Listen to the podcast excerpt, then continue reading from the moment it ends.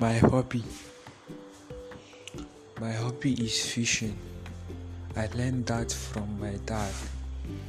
I learned fishing from my dad. you know, I did a little mistake previously when I was talking.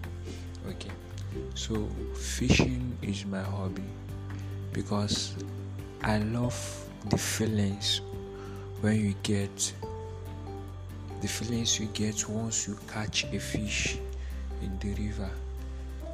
It will make you feel like a hero. But there is a feelings you have when others are catching fish and you don't catch fish. You will be so so annoying. But when you catch a fish, it's very very nice and beautiful that's why it's my hobby and that's my dad hobby too.